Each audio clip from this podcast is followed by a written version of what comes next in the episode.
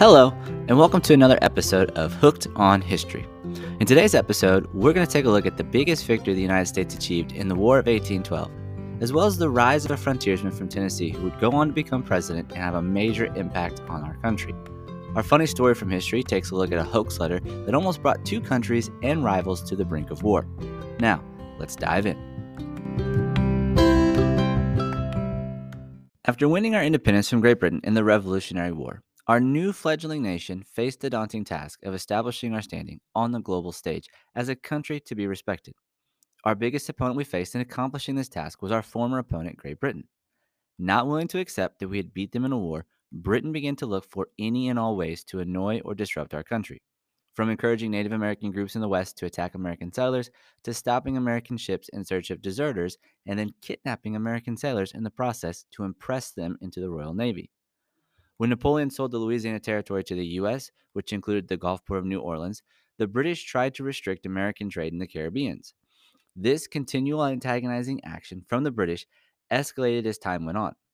By the time the 1810s rolled around, there was already a growing group of members in Congress calling for war.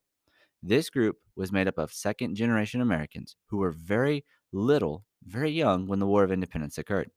These young men, known as war hawks, believed that the U.S. had beaten the British once and could do it again. What they didn't realize or know was that the U.S. had some lucky breaks in the war, and that for most of the war, the British were dominating. This group was looking for any antagonizing action by the British that they could use to kickstart a war.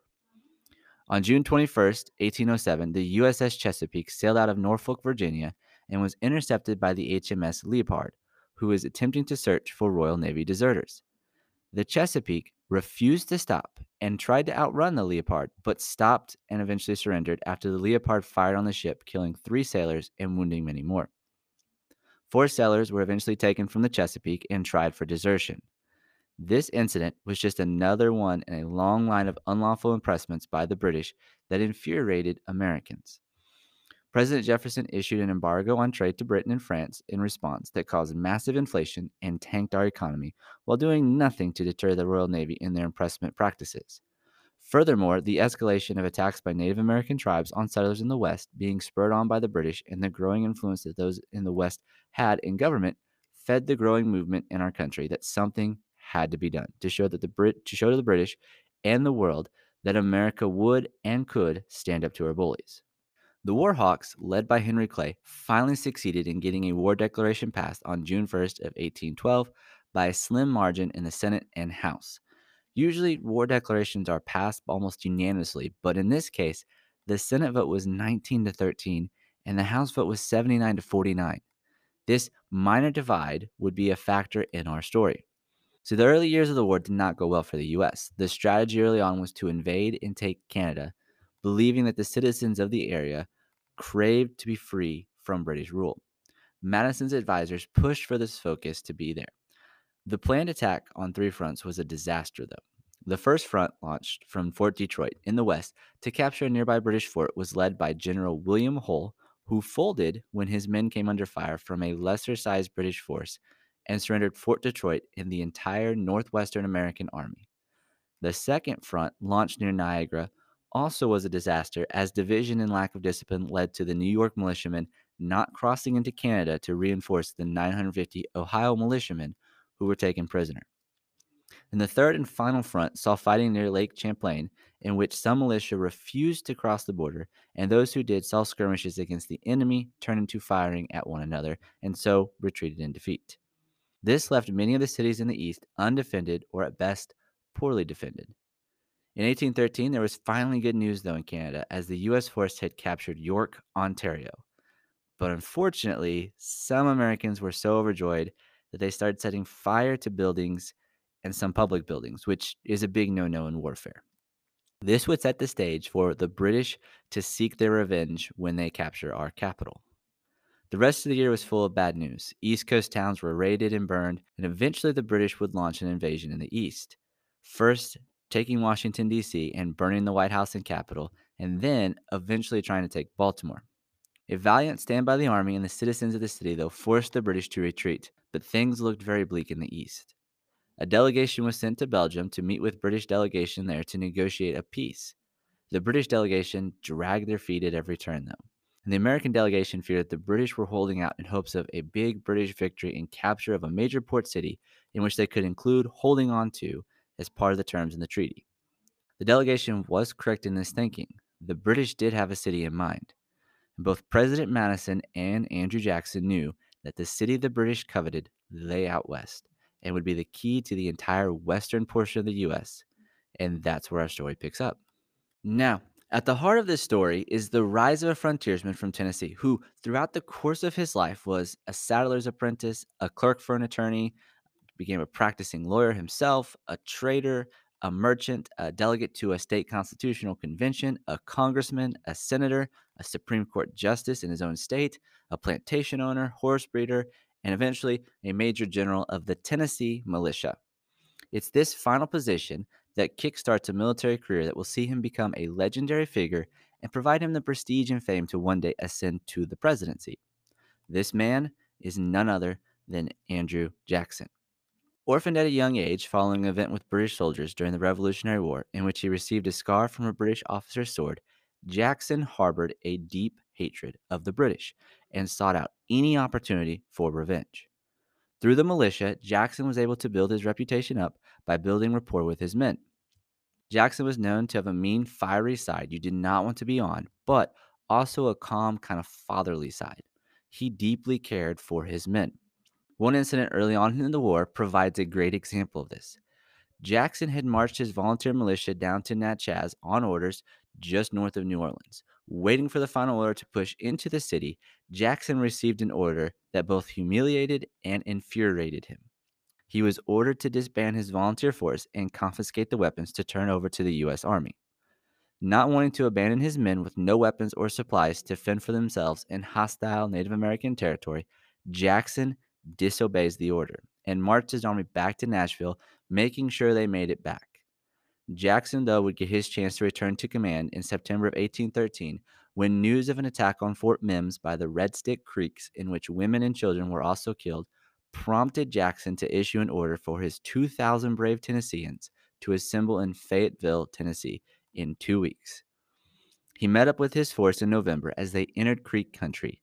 Supplies, though, would be a problem, being so far from civilization, but Jackson was determined to get revenge on those who attacked Fort Mims and on the British, who Jackson believed had supplied the attackers with weapons and munitions. For the next few months, Jackson and his forces would chase after Chief Weatherford and the Red Stick Creeks, winning battles along the way. And finally, in April, Chief Weatherford would surrender himself, and the Creek War was over. Jackson negotiates the Treaty of Fort Jackson in August of 1814, in which the Creeks gave the U.S. more than 22 million acres of land. News of his accomplishments during, accomplishments during the Creek War reached the Washington War Department. Militia General Jackson was promoted to Major General of the U.S. Army, a larger and more powerful command. Even with a peace treaty in hand, Jackson had little time to relax. Already the sounds of British boot steps were heard heading to New Orleans. Situated on the mouth of the mighty Mississippi River, New Orleans not only provided a major trade port for the American settlers of the West, but also control of any westward expansion the U.S. was making. If the British controlled New Orleans, they would they could cut off the U.S. from further westward expansion, leaving the U.S. to be contained to land that would be half the size of our country today. Jackson was tasked with defending the city and set about trying to figure out how the British would accomplish this. News that the British had anchored warships and landed troops in Pensacola, Florida, confirmed to Jackson that the route the British would take would be a land would be to land an army at Mobile, Alabama, and then swing them on an arc north of New Orleans to attack from that direction. Jackson marched his forces to Mobile with haste. In order for the British to land at Mobile, they would first have to take Fort Bowyer, which guarded the approach. Jackson dispatches a, a small force of men with supplies to bolster the defense at the fort. Through grit and determination, Fort Bowyer was brought up to defensive strength as best as it could. On September 15, 1814, British warships opened fire on the fort, while a small force of Royal Marines, bolstered by Native Americans who had landed east of the fort, attacked from the opposite side. Although outnumbered and outgunned, the fort defenders did land a lucky shot on the anchor chain of one of the warships, which drifted into a sandbar and got stuck. The guns of the fort laid into this ship, and the commander of the ship gave the order to abandon the ship, and fire was set to the crippling vessel. The rest of the ships wo- would retreat with the land force, and the fort had succeeded in preventing the British from establishing a beachhead. After reinforcing the fort with the salvage guns of the destroyed British warship, Jackson turned his sights on ejecting the British from Pensacola. This potentially, though, could have started a war with the Spanish. So Jackson had to maneuver the politics of the situation, and he does so brilliantly, and was able to render Pensacola indefensible as well as force the British to blow up the fort in the area to avoid it falling into American hands. With this objective accomplished, Jackson wastes, wastes no time in reinforcing the city or the fort and instead withdraws his entire forces back to Mobile to guess the next British move. Having disrupted the British strategy to this point, Jackson knew that the British would not be using Pensacola or Mobile for their invasion plan. This left the city of New Orleans as the direct target. Jackson arrives in the city to begin preparations for its defense and has the difficult task of bringing together a city of diverse backgrounds that had just been brought into the U.S. a decade ago. Uniting the people was tough, but with the help of a friend who had married into the city's high social class, he was able to bring the people together. Jackson also scouted the terrain in order to determine what landing point the British would take to get their forces on land. After careful consideration, Jackson decided the British would use Lake Borgne to bring in their troops by water before crossing through the plain of Gentilly and attacking the city from the east. With this decision in place, Jackson set about building a defensive strategy to combat the larger British invading force that were currently on their way. As the battle for the city approached, Jackson was assisted by the U.S. Navy, who had five gunboats patrolling the lake, aided by a schooner and a converted fishing boat that carried supplies, men, and messages. The ships were commanded by Lieutenant Thomas Catesby Jones. They were to be the eyes and ears for Jackson as to the movements of the enemy. If challenged, they were to retreat back to the narrow strait between Lake Borgne and Lake Pontchartrain. On December 14th, the British attacked the gunboats to either capture or destroy them. Jones and his ships put up a valiant fight, but after a few hours of fighting, all were either destroyed or captured. Furthermore, Jones and his men provided tall tales about the size of Jackson's army, further making the British commander, Admiral Cochrane, cautious and slow moving. With control of the lake, the British set about unloading their army and supplies onto land in preparations for their march on the city. Not knowing what route the British would take to get to the city, Jackson set up defenders along both direct routes, with every fort in the vicinity manned and on high alert. Besides not having enough ammunition for his troops, Jackson also had insufficient knowledge of the bayous to truly plan to repel every possible attack. He needed help, and it came in the form of a group of people Jackson had resisted in making a deal with the pirates of Barataria Bay. The British had attempted to employ their help weeks before the Battle of New Orleans, but the leader of the group, Jean Lafitte, had acted as a double agent, sending word to the governor of Louisiana about the British proposal and offering up his services to the country. Now, Jackson needed their help and struck a deal for it. The pirates provided much needed men, ammunition, and knowledge of the waterways and the bayous. The sentinels that Jackson had left there to provide an early warning did not spot the British troops until it was too late. With the plantation captured, the British were a mere two hour march from the city. It's here the British made their first crucial mistake. Instead of pressing their advantage, they chose instead to make camp for the night, hoping that a, a, full night's rest after long nights on the barges and the march they had taken would, would help them. During the night, the commander of the captured Sentinels escaped and was able to get to New Orleans to warn Jackson of the British presence on land. Jackson finally had the information he was looking for and immediately rallied his forces to attack the British with haste. He left a small force to guard the wide road through the plain of Gentilly in case of a second front opening there, and another force was dispatched in the direction of Upper Bayou Bienvenue. His main force under his command marched south to the Rodriguez Canal to meet up with the mounted brigades there. Orders were also given to Commander Patterson to bring the remaining Navy vessel, the USS Carolina, downstream for battle. During the night of December 23, 1814, Patterson and his men dropped anchor and maneuvered the ship into position within cannon range of the British position near the plantation. They were now a floating battery for the upcoming fight. The British onshore were at, at, ease most of the evening, but there was a little on edge at the end, not being able to identify this ship on the water. Still, the mindset of the British was that the fight tomorrow, tomorrow would be a cakewalk. At 7:30 p.m., the order was given to open fire. Aided by the campfires, which provided excellent targets for the gunners to sight their cannons, the full effect of cannons was was felt as grape shot struck campfires, sending embers and burning wood scattering, as well as the troops huddled around them. Men were knocked to the ground, some wounded or killed under the regular and accurate cannon fire. As the cannon fire slackened, Jackson's second surprise commenced. Jackson had met up with the mounted brigade at the canal and had advanced to within 500 yards of the British position, forming a line perpendicular to the river. With the bombardment over, Jackson orders his men to attack. Jackson had sent the mounted brigade under General Coffee to his left in order to attack the right flank. Aided by Lafitte and his men, as well as the riflemen known for their deadly accuracy, this force crashed into the rear of the right flank of the British at the same time as Jackson's forces struck the front. All of this was aided by the darkness of the night, which terrified the British. The British commander rallied his troops and made a push at the American line in front of him. Losing men along the way, they were able to break through the line and made a push against the American cannons. Jackson noticed this breach of the line and spurs his horse into the fray, leading a defense of those guns. Eventually, Jackson will order his men to withdraw from the field and his force move north to, to the canal, while the British retired back to their camp. In total, the Americans suffered far less casualties, with 213 dead, wounded, or captured, while the British suffered more than 500. This first clash between the two armies had shown the British that their opponent would not be easily beaten. This made the British more cautious, which allowed precious hours and days for Jackson and his forces to dig in and establish a solid line of defense to halt the British march on the city. Now, Jackson set up his defensive line at Rodriguez Canal and proceeded to build up a breastwork of defenses there. Jackson decided to build up the northern bank of the canal as his breastwork defenses while flooding the once water filled canal to serve as a moat. Also, channels were cut into the southern landscape to flood the land on that side, making any advance by the British have to occur across mud and standing water.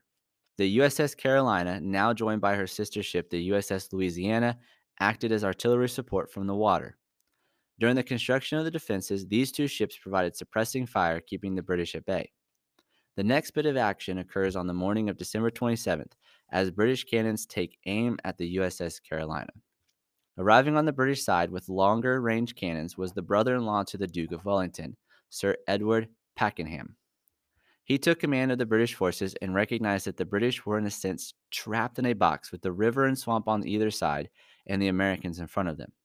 The only way supplies could reach them was by small open boats, and the path of retreat would be difficult. Not wanting to anger Admiral Cochrane, Pakenham devised that the situation called for one step one to be getting rid of the U.S. ship on the water that had been hounding the British position for days. Those cannons on the morning of December 27th took aim at the ship. Jackson orders the Louisiana to sail upstream out of range to save it, but the Carolina is a sitting duck. Its crew will fight valiantly, but the cannon fire was just too much.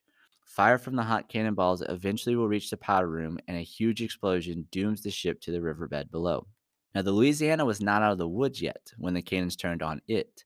Little whispers of wind did not move the ship against the current, and so sailors in their little boats rowing out in the shallow water pulled on ropes and eventually were able to move the ship half a mile upriver to save it, and the day's action concluded. The following day, Pakenham orders an advance of the British lines in hopes of re- re- reconnoitering the enemy's position. He was blind to what the Americans were doing due to the American sharpshooters and cavalry that patrolled no man's land. Two groups of British soldiers advanced, one by the river to the west and the other by the swamp to the east of the field, both supported by artillery if needed. The British marched to within half a mile of the American defenses before American sentries fired a volley and retreated back to the line. British guns open up to provide protection for the advancing columns, but American guns will open up with deadly accuracy. The Louisiana also joins the fight from the river, firing broadside down the British lines near the river. The British advance slowed and then stopped as soldiers ducked for cover wherever they could. The British advance near the swamp fares better, though. Even though they are facing the American fire in front, they don't have to deal with the fire from the, the USS Louisiana. Pakenham realized his artillery was inadequate in its current position, position and issues an order for the building up of new earthworks to bring his guns forward. At the same time, Jackson had focused his guns on land at the small British artillery installations, which scored direct hits at the carriages that held those guns in place.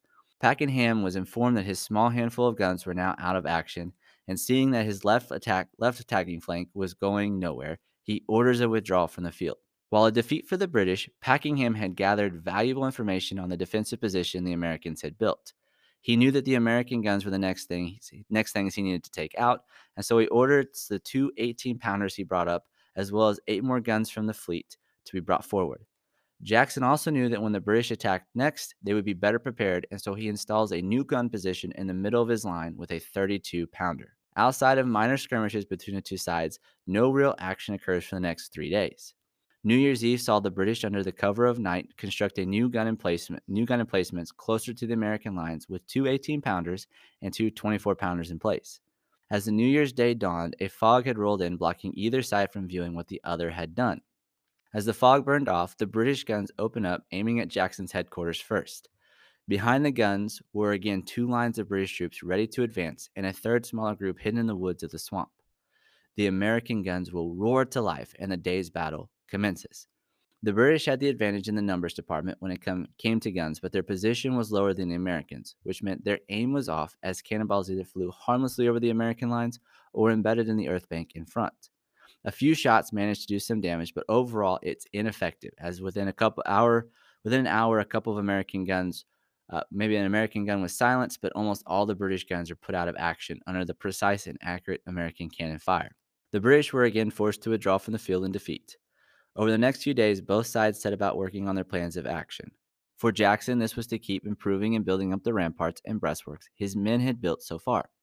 For Parkingham and the British, a new plan was formed. This involved capturing Louisiana and turning her guns, combined with their own guns, on Jackson and his men, while in the enlarging British army would advance in full force. To accomplish this, Cochrane built a canal from the levee at Lake Borgne to the Vil- Villeré Canal, allowing British boats to travel from the lake to the Mississippi River. On January 7th, Parkingham issued his orders for the following day. A group of British troops would attack the American forces on the west bank of the Mississippi River and capture the guns there, once they were successful, they would fire a signal rocket to alert Parkingham to start the main assault. Fresh troops and supplies had poured in the night before, providing a morale boost and much needed relief. Their efforts, though, were spotted by Patterson across the river from the British headquarters, and a message was sent to Jackson asking for reinforcements.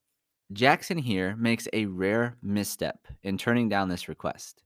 He believed the action by the British was a diversion from the main attack, which would come against him. As dawn broke on January 8th, Jackson would realize his mistake.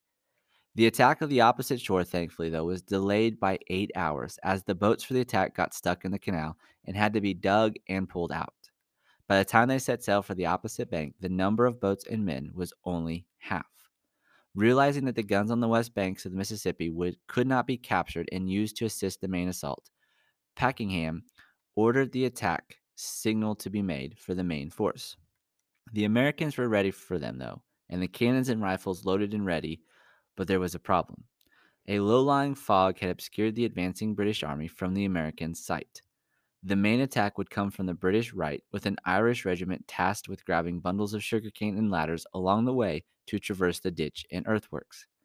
This plan, though, falls through quickly, as the regiment tasked with bringing the sugarcane and ladders either intentionally or unintentionally did not grab the bundles or ladders, maybe perhaps realizing the suicide mission they were tasked to carry out. This doomed the attack on the right. On the left, a British force was tasked with capturing a newly constructed American redoubt with two cannons at all cost, and a third force was to march on the American center. The fog concealed their movements, but the red hue of the uniforms began to provide the Americans easily sighted targets. The order was given to fire, and the battle commenced. The middle of the British line failed to get to the big 32 pounder before it was fired. Filled with musket balls, it wipes out the middle of the British line completely. On the left, the British made it to the new gun emplacement, only to be taken out by the rifle marksmen and forced to retreat.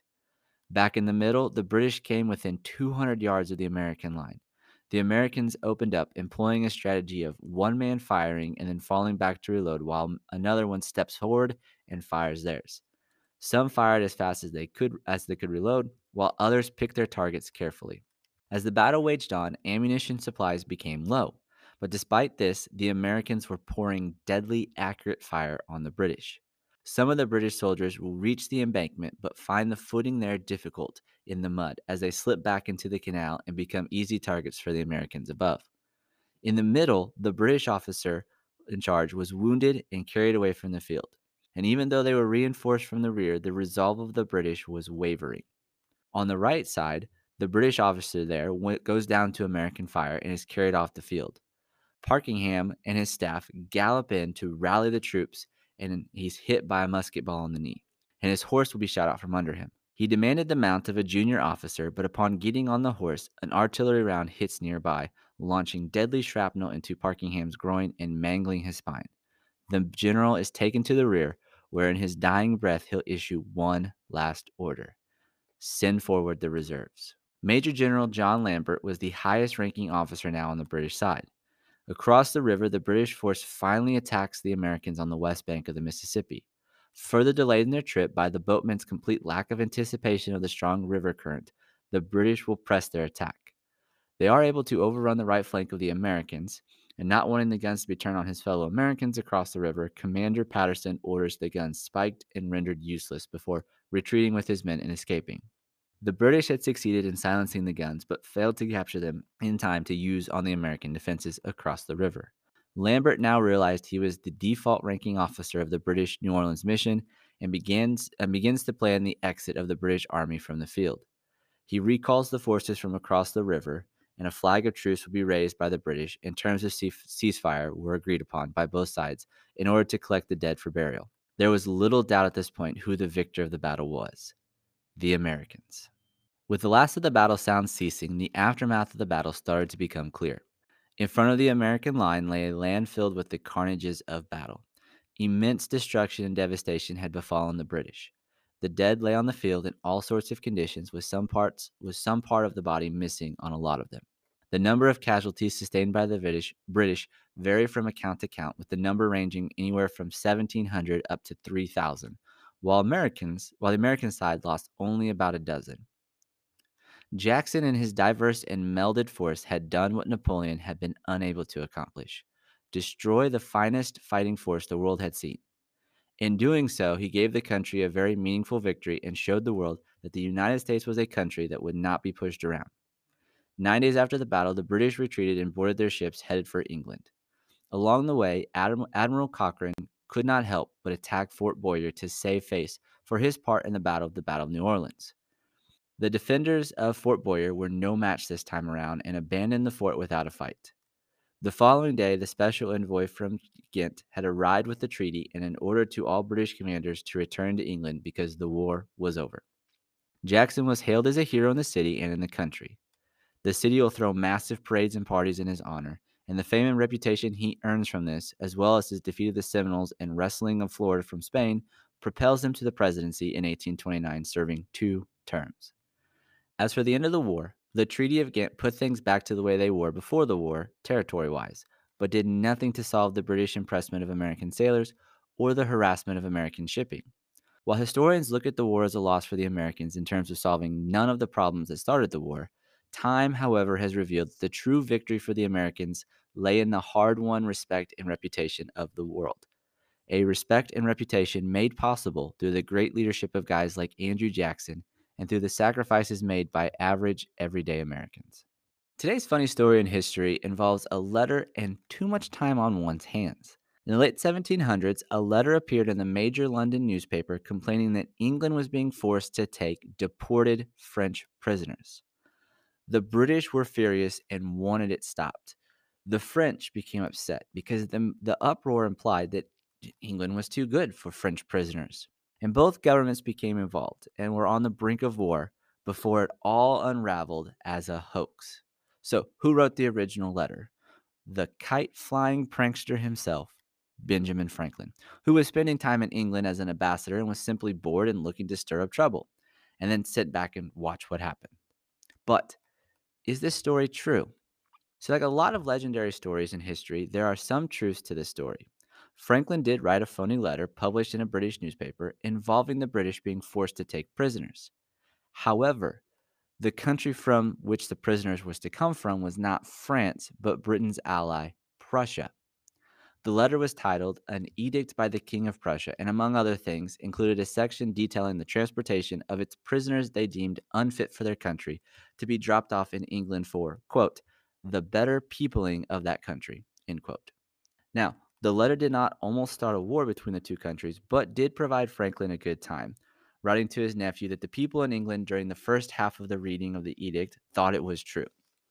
In reality, Franklin was making a satirical co- making satirical comments on the ideal of the relationship the British had with its own colonies, and it helped to start open eyes in the colonies to this fact. While the original story is mostly false, like a lot of stories and, and, and, and crazy legends throughout history, there are some bits of truth to it. And it is funny to think that a founding father of ours, having time on his hands, bored, can craft such a letter that would create such an outrage. Thanks for listening, and as always, stay hooked.